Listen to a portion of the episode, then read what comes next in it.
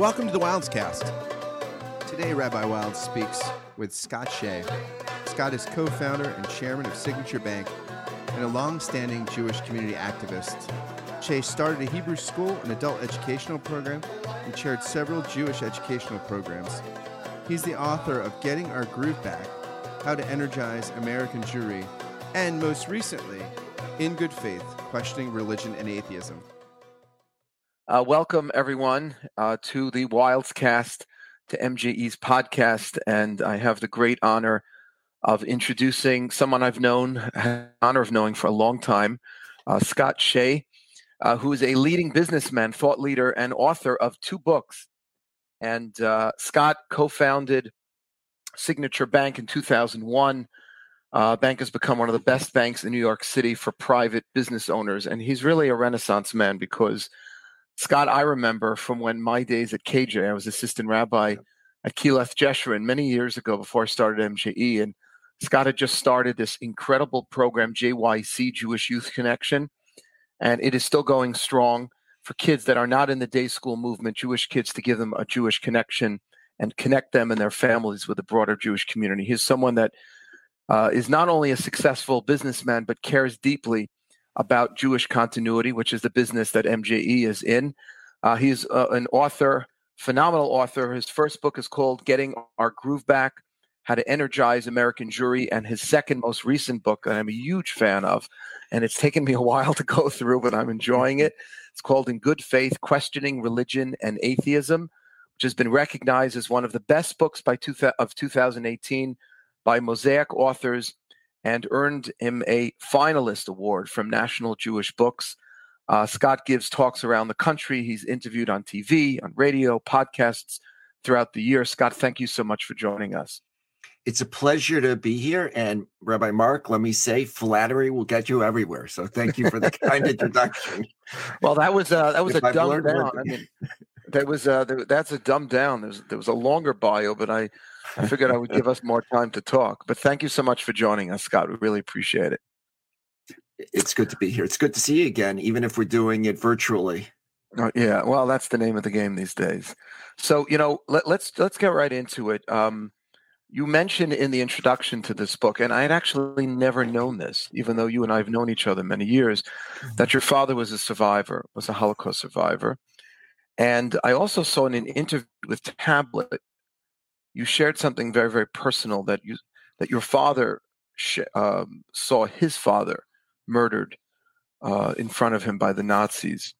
I'm curious, and I think our listeners also would be interested in hearing how that shaped his belief in God and later your belief and your experience of God and Judaism in general. Yes, it is a personal story. I will share it. And it was formative to me. So I grew up in Chicago in East Rogers Park with my father knowing that it had taken a miracle to get them, to get him there, to marry, to have a son. I'm an only child. Mm-hmm. And when he was not yet 14, the Nazis entered Sveksna, Lithuania, and they gathered up the Jews with the assistance of the locals and divided the Jews into lines. Many were actually even killed before they were put in a line, particularly women and small children. And my father was put into a group where he was put into a line. He didn't actually see his father when he was put into the line. So he started searching between the different groups, running to try to find his father. And when at a certain point he did see his father, and a Nazi grabbed him as he was running and threw him into the other line. That is the reason my father's alive, because the line that his father was in, everyone was murdered before they left Sveksna. My father was then sent to the Svetlan Hadagrug war camp, which was in Lithuania. where he worked for a couple of years, and then he was sent to Auschwitz for 3 months, as it turns out. Well, he was sent to Auschwitz. He didn't know it'd be for 3 months. He was sent to Auschwitz, and then he was removed to go to a work camp to clean up after the Warsaw Ghetto, as it were. In a funny kind of, in a profoundly ironic way, that also saved his life, because if he stayed in Auschwitz much longer, he would have been gassed, murdered, died from some other reason. Then he was sent to Dachau, where, again, I'm going to use this word funny or ironic in an ironic fashion, is that because he was in Dachau, he was liberated by the American forces. And at the time he was liberated, he was less than 70 pounds. He was probably days, certainly not weeks away from death. And when he went into the American forces put him into a field hospital where he was there for almost a year recuperating, which was made all the more difficult by the knowledge that his father had been murdered. His mother had died in childbirth prior to the Holocaust. Mm-hmm. His brothers, his aunts, his uncles, his cousins, my closest relative on my father's side is a second cousin once removed, who had happened to go to Israel, or Palestine it was called at the time. So when my father got to Chicago, he knew that it was a set of miracles that got him there. I mean, if a book on your shelf was in a different position, that would have been enough for him to be dead. If he were one step forward, one step backward, one step to the side, if he were picked or not picked for various work duties, mm-hmm. he would have been dead. Every single one of these so consequential but minor movements allowed him to be alive. So he was certain there was a God. He wasn't like, I can't speak for you, but he wasn't like many of us who have faith in God. He knew there was a God, because mm-hmm. there was no way he could have survived. At the same time, he was also very angry at God, because God hadn't saved his father and his aunts, his uncles, his brothers. Sure. He searched for a long time for one brother after the war, before finally giving up. They were all murdered. And how could God let this happen? It was a central question in my life. It was more central in my father's life. And so this may be too long an answer to this question. No, this is amazing. Thank you for sharing this. But he was one of those people who would go to shul, make sure that I was bar mitzvahed, literally my father, who was a carpenter, made sure that the roof on the synagogue didn't leak. And actually, when my father could no longer do that, and when he passed away, the synagogue actually folded, because my father was literally a pillar of the synagogue. But praying was a different thing, because to a certain degree, praying is very difficult to a being that you're very angry at. Right. And so while he would show up in shul, he and a few of his survivor friends would doze off during services. Don't take this personally as a rabbi. Doze off during services, or doze off at least when the rabbi was speaking. Leave a little early for schnapps. So he would say being part of the Jewish community was very important. It was central to him. But the profound anger at God had real live repercussions. Wow. And I witnessed this my entire life. Well, I mean, that must have... Did he talk to you about it? So like many survivors, it took him a while. He would tell me things. Things would pop out. Something would happen that would cause him to tell me something. And it might be something that would not occur, that would seem, I don't know, inconspicuous or not mm-hmm. It would be, for example, we were once standing in line at some place. It was a cafeteria type of setup, a buffet type of setup. My father hated those. And I never understood why. It's because he would stand in line for a half a potato. And so he hated cafeterias. That only came out, obviously, you know, during that time. Or something else, you know, I grew up, I'll tell you something. I grew up where I wasn't really allowed to complain. Because anytime I really complained about something in my life, my father would say, you know, it's not the concentration camps. And let me tell you, there is no comeback for that. You know, there's nothing comeback. You can say. That's tough on a kid, man. I mean, there's no. I remember also when we were in camp and we used to have on Tisha B'Av, on the saddest day in the Jewish calendar, and they would have these programs in camp. And we used to watch these Holocaust documentaries and films. And I remember growing up, I don't come from a family of survivors, although my mother's parents escaped Nazi Germany, but they got out before they were taken. But this whole idea of like not complaining and not being upset about anything because it's all being compared to the Holocaust. I mean, that's a heavy trip for a kid. But in terms of God, I'm interested because I want to get to your book. Sure. You know, so you grew up with a tremendous, profound faith in God, even though your father was angry with God. He didn't deny God's existence. In fact, you're saying that he had more of a belief in God because if the book was different, if this line was different, it would have meant the end of him. So he knew that there was a God. I mean, that's and how did that therefore shape your belief? And lead you to devote yourself to the Jewish community. You're a Jewish activist. You're an author on theological topics. You know, how did that develop?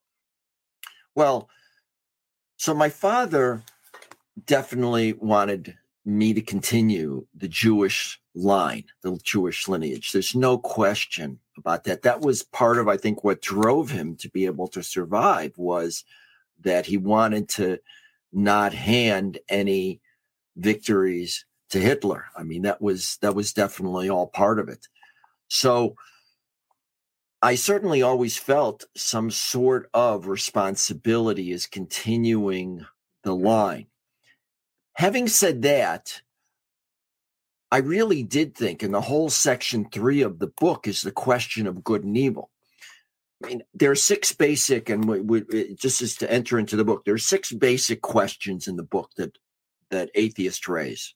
One God, 10 gods, 100 gods. Well, going from 100 to 1 God, well, you're directionally correct to the right number. They would argue is 0. So what is idolatry about? What is monotheism about? And that's what I deal with in terms of chapter 1, which is, I think, the core. What was the Bible trying to do? Second section is on making sense of the Torah, because the atheists argue that it's a xenophobic, homophobic, pro-rape, pro-slavery, racist, sexist screed. And how can we believe in this thing? They denigrate the Bible. The third section is, I think, the hardest question that the atheists ask. And indeed, I think every other question is much simpler that atheists ask than this one, which is, if you have an all-good God, how in the universe do we have a world where there's such man-made, where holocausts happen, genocides happen, where babies starve to death? And that's what I deal with in the whole of section 3. And that's a complicated. And I want to get into that. I'm just going to quickly give the other section. Section 4 is a section I had been waiting 20 years to write, which is reconciling science and God. And there I deal with the creation of the universe and evolution. And I think actually those are the easiest questions to answer. I don't think there's any conflict between science and the Bible. Section 5 is on the historicity of the Bible, because you have so many people to claim that the Bible was made up by some shepherds with too much time on their hands or some priests coming back from Babylonia who had political agendas. And so how can we believe in this document? And I really go into the documentary theory and all of the other academic criticisms, mostly higher academic criticisms of the Bible, which I think is a critical thing for many folks these days. And then section 6 is prayer. And this gets back in a certain way to my father's dilemma in a way, which is, what is prayer all about? How do we understand it? How do we understand when God says yes and when God says no to our prayers? What does it mean to pray? What does it mean to us personally? And actually, in thinking about that question, that was, in many ways, as I wrote the book, the thing that changed most for me, which is how I pray. Wow. So, and I pray differently than I did before. I'm sure. There's I didn't get to that part of the book, to be honest, yet, but I will. I'm looking forward to it. And by the way, each and every one of these chapters and issues you're tackling are issues that I've been trying to answer my students for the last 25 years. Since I became a rabbi and got involved with Jewish outreach, these are the questions of the day. And I really don't get a commission. I don't get 10% or anything like this by promoting it. I'm promoting this book because it does take on, it does confront the issues that so many people are, so many young 20s and 30s that MGE attracts are really grappling with.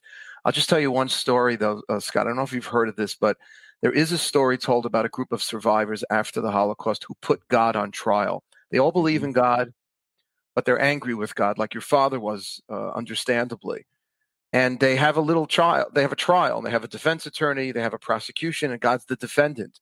And they convict God of the crime of which he is accused. I don't even know what it is exactly. And he's guilty. Somebody looks at his watch, and he says, "Oh, it's time for mincha. We got to go daven." Right. And they all leave, and they go to the daven mincha after they convicted God of. So that generation, your father's generation, were such believers, and as you so beautifully articulated, they, I don't know if the Holocaust denied the existence of God to them. It just made it harder for them to embrace him because they were so angry. Our generation is now being taken on by this new atheist movement, which I know that you are confronting. First of all, I'm just curious, what put them on your radar, this new atheist movement? Why did you decide to write a book like this, and why is this so important for young people today? So when I wrote my first book, Getting Our Groove Back, which was published January of 2007, it actually made quite a stir in the Jewish community. It sold about 17,000 copies, which is a lot for a for a book which only read by Jews. Right. And then a few of my close personal friends who aren't Jewish. That's it. Those are the only non-Jews who read the book. So it was interesting, though, because I got a reaction from many secular people that I wasn't expecting, which is, Scott, you seem like a reasonable sort of guy. You're a banker. You went to college. Why are you worried about what happens to the Jewish people? Who cares? It's all about lox and bagels and our feeling of culture, but it doesn't really matter because there isn't a God. This was all something that was that some people came up with, and it was very nice, but who cares? And I'd find that these folks had read books by people like Christopher Hitchens, Richard Dawkins. Christopher Hitchens wrote Why God Is Not Great, How God Poisons Everything. Richard Dawkins, who wrote The God Delusion. Sam Harris, who wrote Letter to a Christian Nation and a whole bunch of other books. Victor Denger, who wrote a whole bunch of science books. And it goes on and on. And when I started talking to people about this issue, I would find that people would tell me they had one of really two views on their own personal religiosity. One is they thought it was all the tooth fairy and Santa Claus and just crazy stuff. A second group would tell me, and a larger group than, frankly, I'm happy to report, would tell me that, yes, they've read Richard Dawkins or they've heard the atheist critiques, but they still believe. They just park their reason at the door. They know it's irrational. They know it makes no sense. They can't justify it, but they still have this something in their gut. And I'd hear that from Catholics, and I'd hear that from Jews, and I'd hear that from Christians of other denominations. They sort of felt it in their kishkis, even if they weren't using those terms. The third group of people was actually the smallest, which is, yes, I believe in God. Yes, I think it's rational. And yes, I'm going to read and deal with the so-called awkward points in the Bible and the bad stuff. And there's a reason for that. And I'm going to confront it, and I'm going to confront it head on. I'm not going to ignore it. I'm not going to say I believe because I believe. And that was actually a very small, that was the smallest group. And then I have to add one other thing, which is I found that parents, friends who were also parents, I have a friend who sent their children through 12 years of Catholic school, grammar school, probably nursery school too. I just don't know of it, but K through 12. Then they went off to Georgetown, and one of them took a course in comparative religion. Another took a course in something else related to religion, and they both came back after a semester or two, atheists. They had been assigned Christopher Hitchens. They had been assigned Richard Dawkins. They had been assigned Victor Denger. They had been assigned Daniel Dennett. And the parents were very distressed because they couldn't answer their children's questions. They really were distressed. And so I felt like I had to write this book. And, you know, I believe that we're all mission driven. I mean, you have a mission, which MJE, which you've taken from nothing to a major force in Jewry. And I felt like my mission was that I had to write a response, if you will, to the evangelical atheists. And I've been really gratified by the response, because you had mentioned the book was published in 2018. It's actually gone through two hardcover printings, and it came out in paperback a little earlier this year. So people need answers, and they frankly aren't getting them. This is hugely needed. And you know, if you don't mind me jumping in, it thank you for the compliment about MJE. This is so relevant, and it's not only relevant to those who grow up outside of, let's say, the religious sphere, whether they're Catholics, Muslims, or Jews. You just gave an example of a Catholic young man or woman who went through 12 years, and we have the same problem with the Jewish state system. Okay, I mean, I taught at Ramaz for those years I was at KJ, and it was a great privilege. And I had a student who, after 12 years of Jewish day school, graduates from Ramaz, went to work in a laboratory for a scientist, and after one summer became also convinced, because he spent so much time with this particular professor and researcher, that there wasn't a God. And you realize that how much of this is in the day school curriculum. You know, they're not, you know, and everyone's aware of those issues. This week's Parsha, Parshat Mishpatim, okay, it talks about slavery. How many of our students are aware of what the Jewish concept of slavery or servitude is, and how it doesn't smack of the African-American enslavement in this country? How many people are, you know, the age of the universe? We all hear that most cosmologists believe the world is 13, 14 billion years old, and the Torah tells us 5,781. So Natan Slifkin wrote 3 or 4 books on that issue, which are excellent, I think, about reconciling the age of the universe with the biblical account. There are no mentions of dinosaurs in the Bible, and we've got fossils to prove that they existed. I really think there needs to be a course, and I'm not putting you on the spot live here, but some of this at least should be taught to high school kids. I think it's too sophisticated maybe for the elementary school level, but 10th, 11th, 12th graders should be hearing this, because they're going to go to college campus. They're going to confront these issues, and we can't cocoon our kids forever. They're going to be out there in the world, and they need to be proud of their Judaism, that it has what to say, and ways of reconciling these issues. And sometimes, you know, there may not be a full reconciliation, but we have to believe there's profundity and wisdom in this, and not just in the world of science.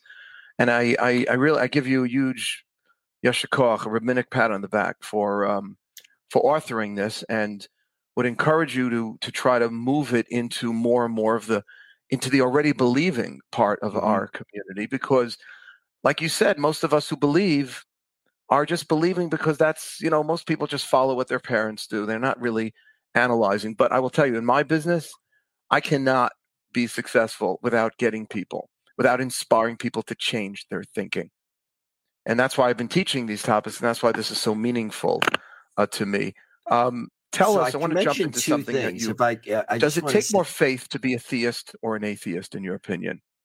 Well, if I can just follow up on one thing that you were talking about, which is, first of all, it is a couple of high schools, Ida Crown and Kohelet in Philadelphia. Ida Crown in Chicago, Kohelet in Philadelphia, both did give my book to their high school seniors. And I understand other people are doing that. Right. Because they recognize that kids are going to go off to college and they're going to get exactly the full atheist explanation of the universe. The second thing I would say is, interestingly, my 80% of the talking that I've done, if anybody follows what I've been doing on the book, has been Christian.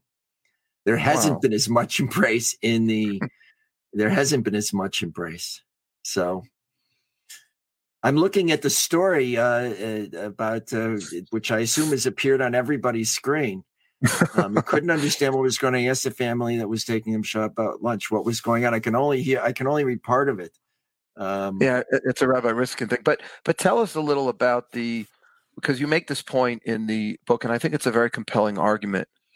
Does it, because people think that in order to believe in God, you have to take a leap. And I agree with that. Yeah. I think I don't think you can fully, I'm actually writing another book, a basic Judaism book. The first chapter has got 4 or 5 sections on God. And I'm arguing also that either way, you have to have some sort of leap. The question is, what is a more reasonable leap? Right. So to believe that there's a supernatural creator behind this, or that random, natural selection, random mutation, which is the leading, I think, scientific theory proposed behind a creation, Big Bang theory, and all that. Either way, there's a leap. The question is, which is a more of a reasonable one? Talk to that if you can. Sure. So let me talk to that in a few ways. I went to Google Talks. I did a Google Talk, which was a real hoot. Most of the people there were probably, I'd say, 80% non-believers, which is an audience I love, actually. Mm-hmm. And we talked about this issue both before and some degree during the talk itself, which is, okay, how does this, and I think this isn't totally science, by the way, we'll get to that too. How do people say from a scientific perspective entirely without God, there is a universe that allows you and me to talk to each other? Well, there had to be from nothingness some sort of quantum blip.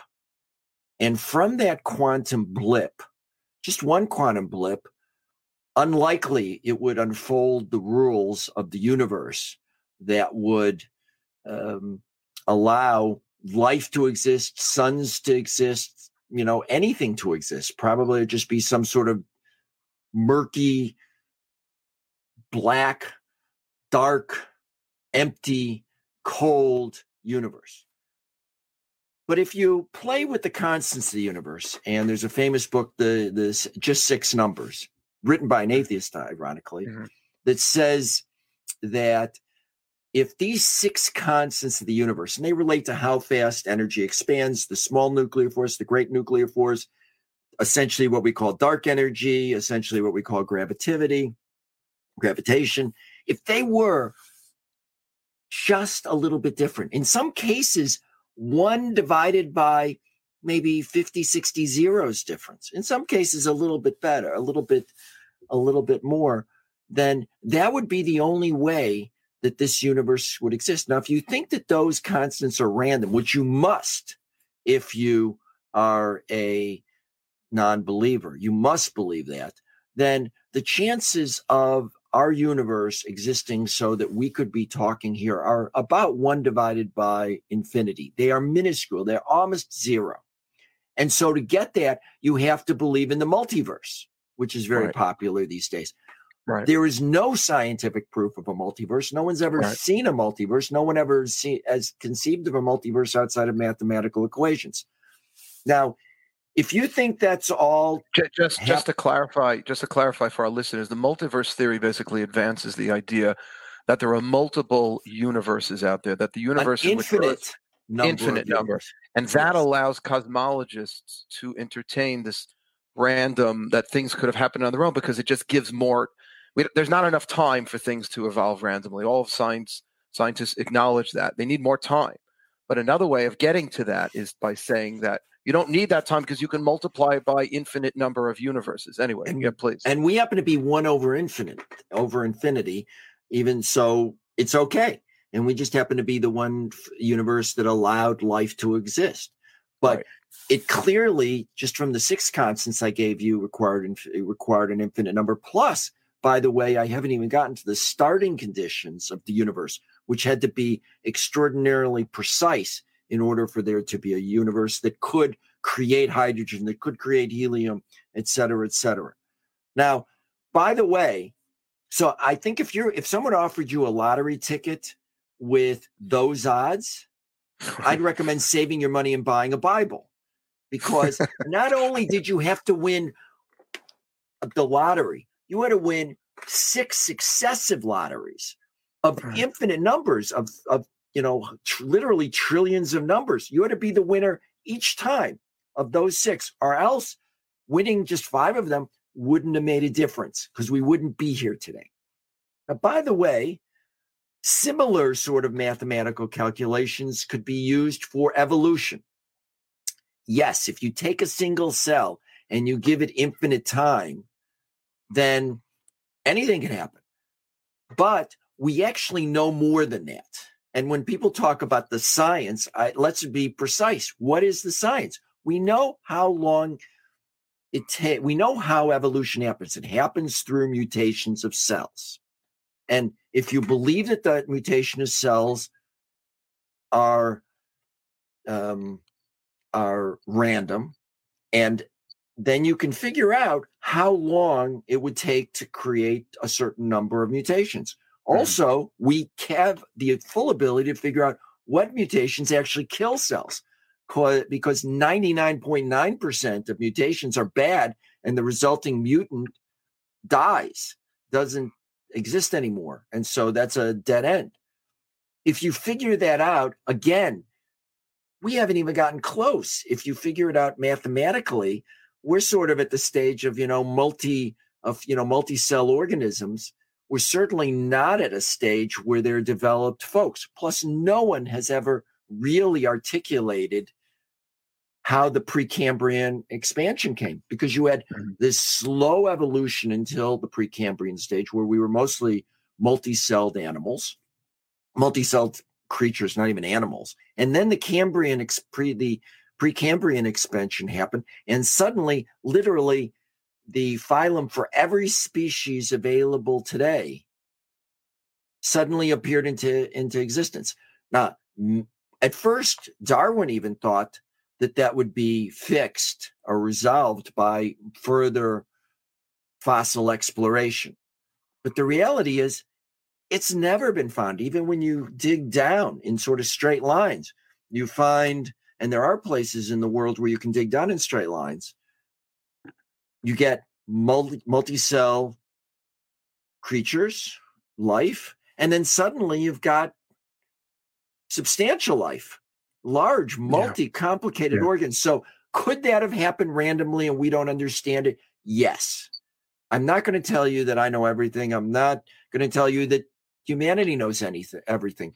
But I will say this. You have to make a choice. There's evidence. Yeah. There's evidence. It just goes back to what you were saying. Yeah. You have to listen, I think the same question happens with history. One of the things I'm arguing in my chapter on God is I think that the existence of a supernatural guiding force in the world is evident not only through science, as you are so wonderfully articulating, but also through history, Jewish history specifically. Because you can explain the Exodus from Egypt. Okay, so let's say atheists don't accept any of the historicity of the Bible. So let's go past the Bible. Just look at the last 2,000 years of Jewish existence in the diaspora. The Persians and the Hanukkah, the Purim stories coming up, and the Hanukkah, and the Greeks and the Romans and the and just one country after the next. We know that historically, a minority living amongst the majority culture always is either assimilated culturally or annihilated physically. And it's amazing because the Jew has come so close to both, and neither has ever happened. Now, you could say, you could probably explain this, the Hanukkah story, talk about it, about how this guerrilla warfare of the Jewish people was the Maccabees was some able to get the upper hand against the far superior Greek forces. And you can say the same thing here. And then to look at modern Israel and all the miracles, like it's one thing to look at one thing, but if you take the collective result of Jewish history, of a tiny minority group living amongst a majority culture that has never been fully assimilated, never been fully annihilated, and still not only survives, but thrives. I'm talking to a founder of a major bank in New York City. Okay, the Jewish people don't just continue to exist, minimally. We make the front page of the Times, not just for bad things. Okay, but yes, yeah. But I just think that we have to open our eyes and look around and see because it's a choice.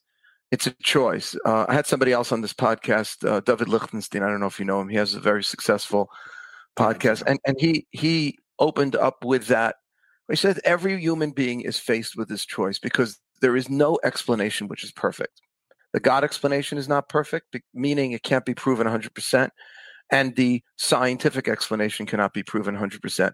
Which of those two options make more sense? I would throw in the Jewish history and add that to the mix and not just rely on science, because there's, to me, this conversation between the two of us and the idea that random selection could have developed the perfect opportunity for us to evolve the way we did, just naturally, physically, biologically. It's almost as unlikely from a historical perspective that we'd be having this conversation, and that we wouldn't just be completely assimilated into whatever culture should have happened a dozen times already. Tell me what, I think it's very ambitious, Scott. It's incredibly ambitious because most people just say, you know what, whatever people believe is what they believe. We have to respect each other's beliefs. This book is basically saying, no, I want you to read this, and I want you to use your mind, and I want you to consider another alternative. How has this, are you seeing that this is bringing some people from disbelief to belief? And I have another follow-up question. How is this affecting your life as a banker? Are people? Yes. Yeah. So a couple things. First of all, I think it's hard to, we don't try as Jews. It's hard to convert people to anything. Deciding that there is a God and you're going to live your life that way, or the opposite, the stakes are really high. And so I think, like in many conversations, frontally saying, you have to believe, I don't think works. What I really tried to do, and what I've heard from more than a few non-believers, is I at least gave them doubts about their doubts. So now they're on a path, which I have no idea which direction it's going to go, and they don't. But at least they're thinking of the alternative. And in this day and age, when people are so ingrained in listening to their own amen or, core section, regardless of whether that's religious or non-religious, I take that as a minor victory, as a major victory. Even. By the way, it's a major victory, Scott, because if the religious sector, and I put all of the faith systems in this, not just Judaism, allow religion and God to be attacked without coming back with an intellectual response, we're allowing a lot of other people who don't think about this to think that Judaism, Christianity, Islam are just foolish. Right. And that is, in my opinion, as a rabbi, that's a chil Hashem. That's really a desecration of God's name to allow. It's one thing to convince someone, and I appreciate the honesty in your response, like, but it's going to let people see. I'm sorry to jump in. I just got to share this other quick story. I hope you don't mind. But before I started, before I came to KJ, I ran for 3 years a beginner's program in Queens, where I'm from. I'm from Forest Hills, Queens. I had a lot of Russians coming. And I was very young. I was 22, 23 years old. I was in rabbinical school. I started a beginner's meeting. There was this guy, Vladimir Nyman.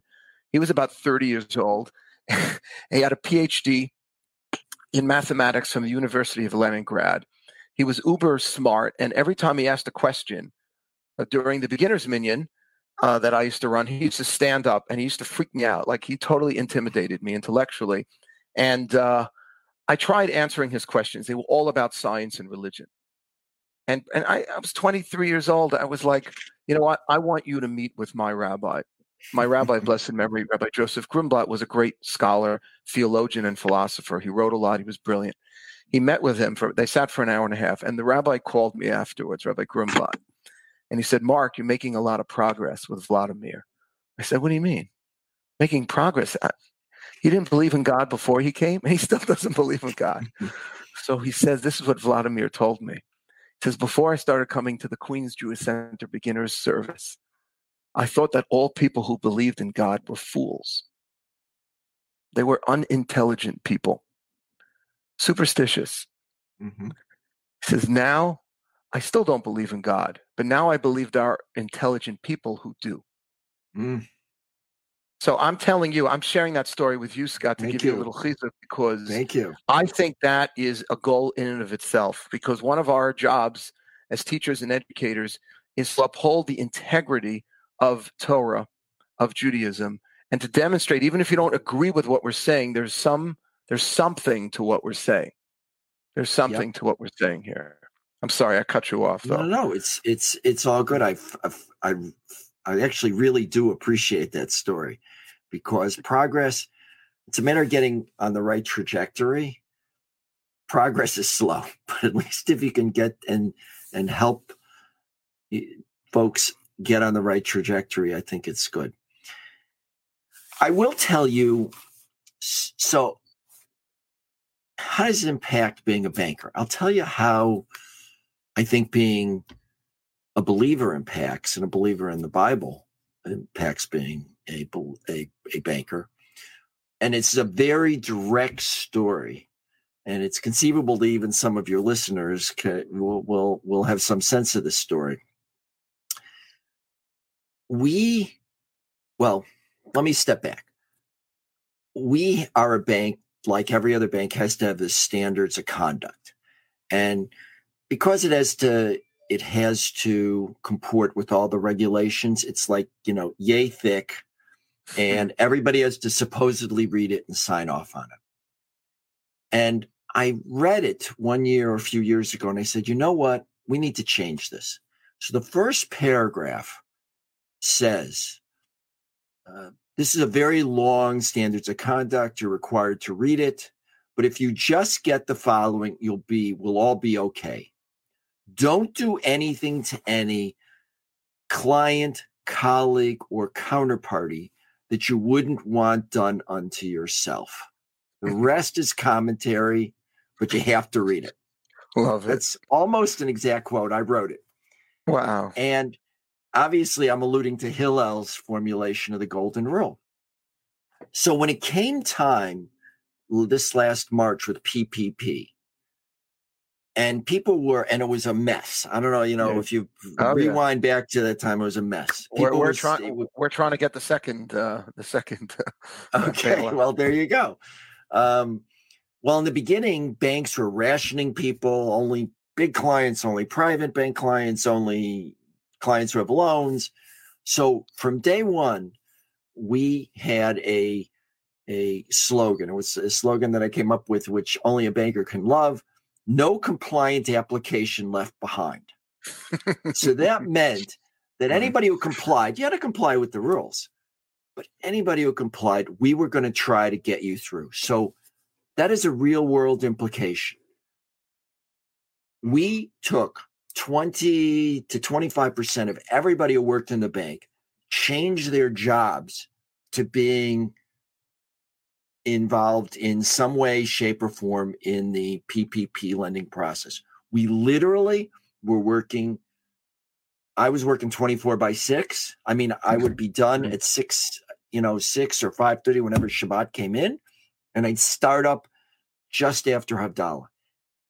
Most people working 24/7. We had people on 2-hour shifts of sleep and work when we were actually inputting loans at a certain point when it was hottest and heaviest. And we got every single application in and approved. But that was only because we had the feeling like it doesn't matter that your loan's only 22,000, quote unquote, only 22,000, only 47,000, only 140,000. We have a responsibility to you. We know how important this is to your business, to your family, to your livelihood. We're going to do whatever we need to do to get this done.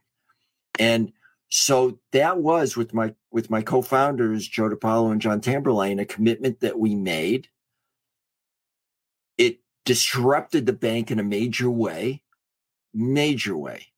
But we wanted to treat everybody the way we would be treated if we were in this situation and the future of our business depended on it.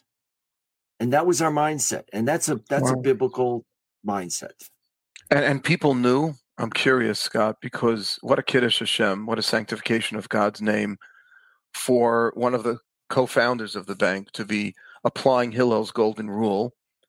And this book coming out about belief in God, people seeing those two as going, see, that to me is the most compelling force that we will have, not an intellectual one, but a moral one, where people start seeing that those who believe in God really walk the walk, that they really behave differently in the marketplace. That's a tremendous. I mean, could people see that a little? That, I don't know, Signature Bank, at least one of the three co-founders. Well, all my three. My two co-founders, look, it's about the golden rule. Ultimately, if you get the golden rule, I can be your partner and your friend and your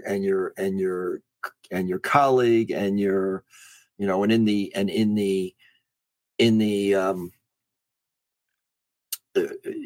in information with you, because I think the golden rule goes to the essence of religiosity, which is we all have a spark of divinity. That's the beginning of Genesis, of Bereshit.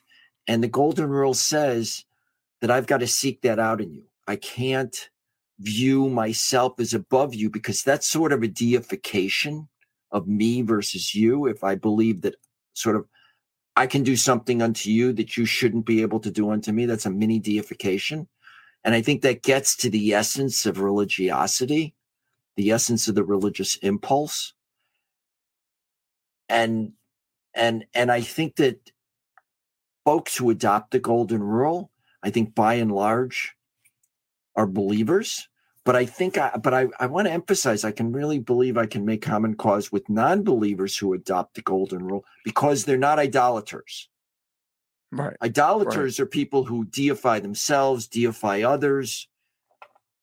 I think this is important. Give me 1 minute to define what I'm talking about. Sure, idolatry. Sure.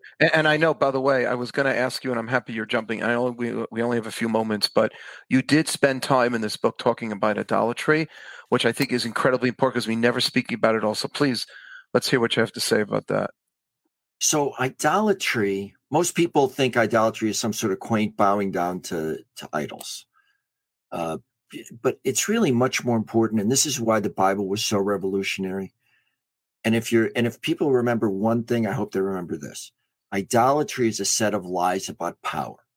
It's about ascribing superpower or super authority to finite beings, people like us, ideologies, or natural processes.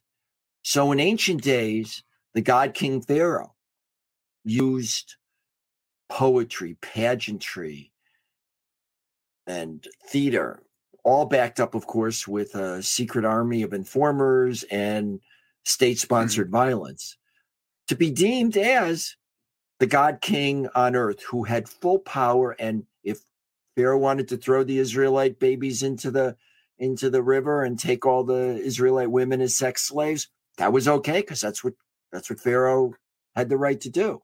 If he wanted something, kill the person, take it, no problem. And we thought, sometimes we think that we solved all that 3,300 years ago. Now we have the Passover Seder and we're done. But if you look at the whole 20th century, it was a catalog of God King pharaohs: Stalin, Mao, Pol Pot, the Assad family, the Kim family, Hitler, of course, Mao. I could go on, who all used the same tropes as Pharaoh of poetry, pageantry, ideology, secret informers, and state-sponsored violence. How did Stalin get away with starving a quarter of the Ukraine, killing all the kulaks, sending tens of millions to the gulag, or Mao, who caused the death of 75 million of his comrades? How did they get away with it? They got away with it because they were essentially God kings of idolicized ideologies. And that sounds funny, but the Bible nailed that. Totally, here's the thing that people miss too. They miss that, and I think here's the thing that it also, it's not only a macro event, but it exists in our most intimate encounters. So how did Eric Schneiderman and Harvey Weinstein and Kevin Spacey and Matt Lauer get away with what they got away with? Well, they were viewed, Charlie Rose was viewed as a idol at CBS. What he said was unquestioned and unquestionable for decades. So if someone made a complaint, wasn't true. It couldn't be true, because these idols, these men who turned themselves into idols, had super authority over people's careers. They wasn't superpowers, but if Harvey Weinstein said you were getting a role, you got it. If he said he was going to ruin your career, he ruined it. Mostly to women, but to men as well. He had super authority. And it was only once enough people stood up and called an idol what it is that made a change. And it goes back to that golden rule, because if Stalin wouldn't have wanted to starve himself or have himself killed, and Charlie Rose and Matt Lauer and Harvey Weinstein certainly wouldn't have wanted to have been treated the way they were treated, they essentially all deified themselves. And that's the revolution that the Bible was coming to do, which is to say there's one God. We all have that a spark of divinity that we share, Tselem Elokim. And anytime we put that aside, we're deifying ourselves. We're turning ourselves maybe into an idol. And that's when the really bad stuff starts. And if we pay attention to the Bible, that won't happen. That is such a compelling argument, and it's so real and true just in terms of history. And I love how you just brought it down to what happened before COVID. We forgot about all that Me Too stuff during COVID now, but I thank you for really bringing that home, the message of idolatry, which so many people look at and go, that's, 1/3 of the Bible is just completely irrelevant to most people's lives. It's like, oh, that was for then. No, these are contemporary issues. How many parshiot in the Torah, how much ink has been spilled? Speaking about Yetziat Mitzrayim, about the exodus from Egypt, we're supposed to remember it every day in the Shema, say twice a day, and we have the Seder. I mean, this explanation, Scott, really helps explain why we spend so much time talking about the exodus from Egypt and all these prohibitions of idol worship. I'll tell you one last thing, and we're going to conclude. I also love how you have somehow engage Christianity and Islam as partners in faith in a day and age when we tend to focus on what divides us. And there are, of course, significant theological differences we have with those other faith systems. But this book does an amazing job of bringing, I think, the believers together and articulating ideas that I think are common to all three faith systems. I don't I don't know them as well. Probably neither of us know them as well as Christians and Muslims do, but I think it's a tremendous service that you're doing also for our relationship with our Christian and Muslim brothers and sisters. So I just want to thank you for writing this. This must have taken a long time. If I could be of any service and help, I'm going to be getting some copies for the MJE library and recommending this to a lot of my students. And the more that this can become integrated into the day school system, I think the better this will be for everyone. So I thank you for your service to the Jewish people. It's a tremendous service, and you should continue, you and your family, to be in good health and just keep inspiring people with these amazing arguments and just good things to come. Thank you so much for joining us today. It was such an honor. Thank you. And Mark, I meant what I said in the beginning. You've transformed Jewish life on the West Side in many ways. I know I bumped into more than a few people who either have met, been inspired, or gotten married as a result of 328, but we're not counting. 328 couples met and married, but thank you. That's a great thing. It's amazing. And by the way, also, none of this could have started without the experience I had at KJ. The incredible mentorship that I got from Rabbi Lookstein, that I still get from Rabbi Lookstein. I'm still close with him and speak with him, and just the wonderful support that we get from the East Side. I don't know if you realize that just about 2 years ago, we moved our East Side operation to KJ. Rabbi Avi Heller is running programs out of KJ, and it's taken a little of a hit during COVID, obviously, but it's been wonderful. And we've got a number of families there that we've been sending our participants to for Shabbat meals. So I have a lot of Hakarat Tov. When I see you, I think back to my early days of MJE, and I'm just filled with a lot of gratitude. And I am, again, today for your time with us. Thank you so much. Well, I just want to say one thing. We've dated ourselves a little, because my wife and I started Jewish Youth Connection 25. We're in our 26th year now. Wow. So it's been going. And the key, and what I've learned from you and from others, is you got to keep doing it. You have to keep doing it. And even in COVID, you just got to keep at it, because every year you just get more kids, you get more people, and it builds. And sometimes it takes a little of a dip, and sometimes it goes up. I'm all about staying the course. So thank you for your inspiration. And I just should add, if anybody wants to read, there are some discussion guides on the book. There have been synagogues that have used the book for discussion or for book groups. So if you go to scottshay.com, you can get information on that. There's links and all of that. And I really thank you for helping to publicize the book. It is my mission. Well, it is this was self-serving, not adulterous, but self-serving, because this is very much what we're about. And I appreciate it. So scottshay.com if you want to get some more study aids and guides to the book. Thank you so much for joining us. And we look forward to reading more and growing more from all of this. Thank you so much. Thank you. All right. Take care. All the best. All the best. Bye-bye. We hope you enjoyed this episode of the WildsCast. Subscribe to our show on Spotify, Apple Podcasts, Google Play, or your favorite podcast app. If you haven't already, please leave us a review in the Apple Podcast Store. It only takes a minute, and when you do it, it helps others discover the show. Music from today's episode comes courtesy of Joseph Wildes. For more information about the Manhattan Jewish Experience, please visit our website at jewishexperience.org or follow us on Facebook, Twitter, and Instagram. Thanks again for joining us.